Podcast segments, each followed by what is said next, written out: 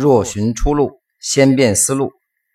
人体自愈倡导者，我是胡耀中。欢迎各位再次回来。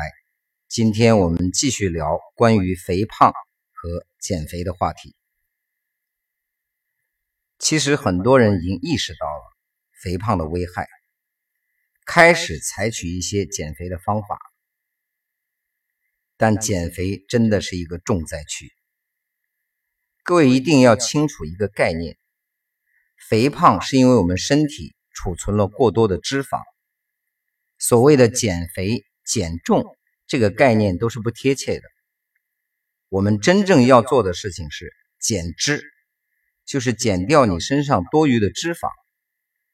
所以大家都用过什么方法呢？到底有效没有呢？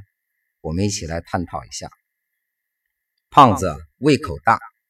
你说胖子能吃，瘦素失调，这是他体内激素失调导致的。包括有人泌乳素增高，这都是医学上的东西。我们在这里不做特殊的探讨。这个实话实说哈，我本人不够专业，在减肥的手段上，我相信我是绝对专业的。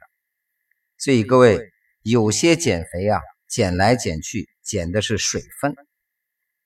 就是他吃一些什么药物啊，祛湿茶，让体内水分大量排出啊，所以过几天非常容易反弹。这个不是我们所说的减肥。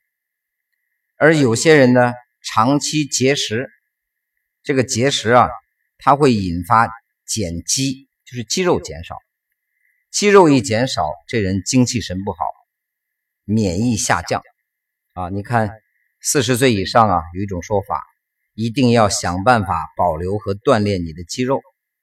说这个癌症病人啊，一旦开始快速减体重，就比较危险，比较难搞。所以他说的那个减体重，基本上减去的都是肌肉。减肌肉这种节食方式，我们非常不推荐，很危险啊。所以在大约一年前吧，时间很忙啊。所以很多的时间节点记不太清了，这个不是很重要了。呃，我通过我们的客服接到了山东一个人的求助，这个微信聊天记录啊，我这边都有储存。说怎么回事啊？说有一位女士，然后去学习辟谷，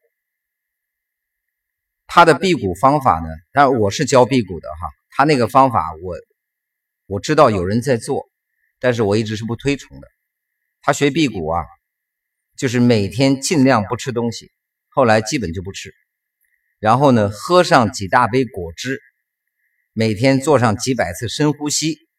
他说这就叫辟谷。当然，持续这样做会抑制食欲，但会引发一个非常危险的问题，什么呢？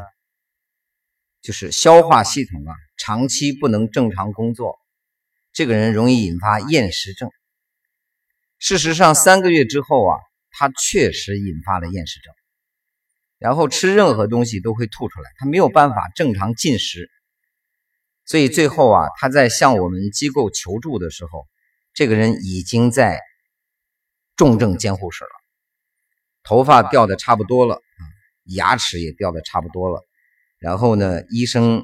就认为她生命垂危，应该是挺不过去了，所以她老公啊就联系我们的机构，说胡老师看能不能帮帮她，因为你是辟谷方面的专家嘛，啊，我不太喜欢“专家”这个词啊，但是他这么叫我，我首先就问了，是谁教你的辟谷？他说没有人教，我们在网上自学的。各位还记得我说那句话吗？一上百度全身病，啊，一一进头条粉已定，就是网上这些并不真实的信息，这个人自己都没有试过。然后呢，你查一下，你就是这是为生对生命不负责啊！一定要信赖专业，敬畏专业。医生干了几十年了呀，你上网查一下就给自己开个药，你这是对专业的不尊重啊！所以这个人走到这个地步啊。实话实说，厌食症啊，医学上都没有很很好的解决方法。我只能说我爱莫能助。所以后来随着时间的推移，慢慢失去了联系。我估计有可能这个人已经不在了。所以这个悲剧，我想告诉大家什么呢？减肥一定要科学减肥，它是有系统方案的。用这种节食的方法，它那个真的不叫辟谷，叫叫节食或者叫换食，喝果汁嘛。所以这种方法减去大量的肌肉，引发内分泌失调，最后危及生命。这个悲剧源自于什么呢？无知，想当然，自以为是。所以，我们不是要减水分，不是要减肌肉，而是在保有肌肉的同时，减去你多余的脂肪，这才是我们说真正的减肥。目前减肥手法很多啊，有人吃一些减肥餐，有人用一些换食的方法，呃，我不提名字哈，就是喝什么粉之类的。我提醒大家，一个阶段去使用它。确实可以导致你的肌肉和脂肪同时减少，但如果你长期使用它，一定会导致营养不均衡，会容易出问题。就像我刚才说那个喝果汁的女士，啊，以生命为代价来去减体重，这个是得不偿失嘛，啊，所以还有一些更极端的呀，他们去做抽脂，这个是我碰到的一位女士，就是她抽脂啊，花一万多。说自己亲眼看到啊，哎呀，抽出来半桶油，他说感觉好欣慰。后来呢，慢慢又胖起来又要去抽脂。这一次医生不敢跟他抽了，说时间太短，你再次抽脂啊是有危险的。但是你发现吗？我告诉他我们的减肥方案，那很辛苦啊，那时间很长啊，那个我还是去抽脂吧。所以你发现。一直有人说胡老师啊，你把你公司做成实体以后，一定要摆脱教育基因，不能光讲课。其实我告诉大家，我认为最好的医疗、最好的治疗，真的是教育。为什么我说若寻出路，先变思路？你不给这个人洗脑，不能把他错误的价值观清除出去，他做什么都是错的，肯定不会有好结果啊。所以提醒大家，抽脂是很危险的。还有人无可奈何啊，去切胃啊，把胃切出三分之二，切出三分之一。其实激素失调，各位记住，激素失调之后你会食欲大增。切胃又是一个权益的方法，因为它没有解决激素的问题啊，确实会减掉一部分体重，它也是以牺牲健康为代价的。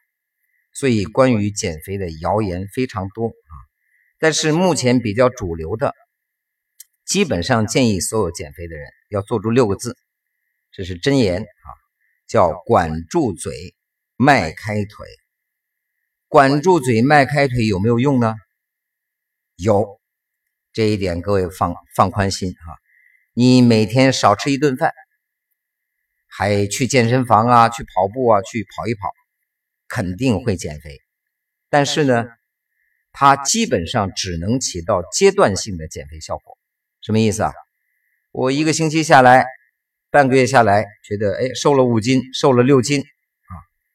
这个时候你发现一个奇怪的现象出现了，你再继续节食，再继续大量运动，体重开始进入平台期，不减了。再过一段时间，还有反弹的可能。如胡老师，这是为什么呀？人体自有的保护机制。你知道，理论上来说，在碰到灾荒年代的时候啊，胖子会比瘦子长寿。为啥？他生存时间长，因为他身体储存的能量比较多，所以胖子是我们进化的结果啊。所以他身体储备脂肪，以备不时之需。就像骆驼不是有驼峰吗？哎，不同的是，胖子这个驼峰它长在前边啊，所以就这些区别。所以它储存的能量很多，但它不会转化。当它开始管住嘴，就是很少吃，在做大量运动的时候，这些脂肪开始被消耗，它瘦了。但紧接着的问题是，身体的智能管理系统启动，发现好像进入灾荒年代了哦，能量摄入一直不太够哦。然后这个人的支出还很多，所以身体启动的保护就是降低基础代谢。这个概念跟各位分享一下，什么叫基础代谢？比如我基础代谢啊，一千八百大卡，那就是我躺这儿不动睡觉，一天也要燃烧这么多热量。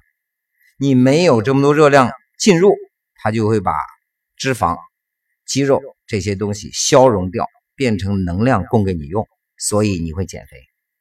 但是到一定的阶段之后，身体发现。啊，你外部摄入能量不够，支出太多，启动保护怎么做呢？降低你的基础代谢，一千二百大卡，八百大卡。